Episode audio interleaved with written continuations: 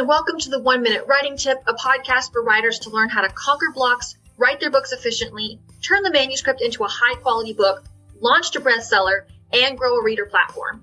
Episodes include a blend of successful live trainings, interviews, features, and tips answering real questions from our audience.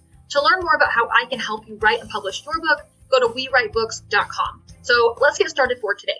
For today's tip, I want to talk to you guys about what to do when you've been stuck with one idea for a very long time. What this often looks like is either you have a book that you have come back to and then put on the back burner when you get stuck, so you've hopped to other ideas a lot, or maybe you've just stayed stuck and just really made very little progress in a long time because you've been stuck. And so what I want to talk to you about is really reconnecting with your why behind why you're even writing this book in the first place, why this book matters to you, why you really want to see it completed, and really just getting in touch with that emotional connection to your book. Because ultimately, writing is something that is very vulnerable. It's something that is very emotional for people that really have this passion or this drive to write.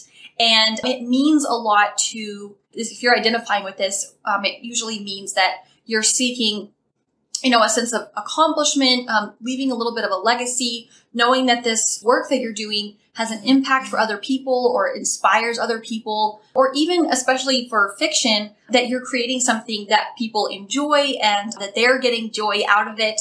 And so it's a very emotional thing, right? So when you take some time to really reconnect and ask yourself, why did you start writing this book in the first place? Why do you want to see it completed? What will that mean to you? Then when you connect with those emotions, you can bring that into your book, and it can help you to really get inspired and excited about that book again, which can often help create a new flow of ideas and inspiration for the book that you're working on. And with that, thanks so much for listening. I hope you enjoyed today's episode, and I really look forward to giving you the next one.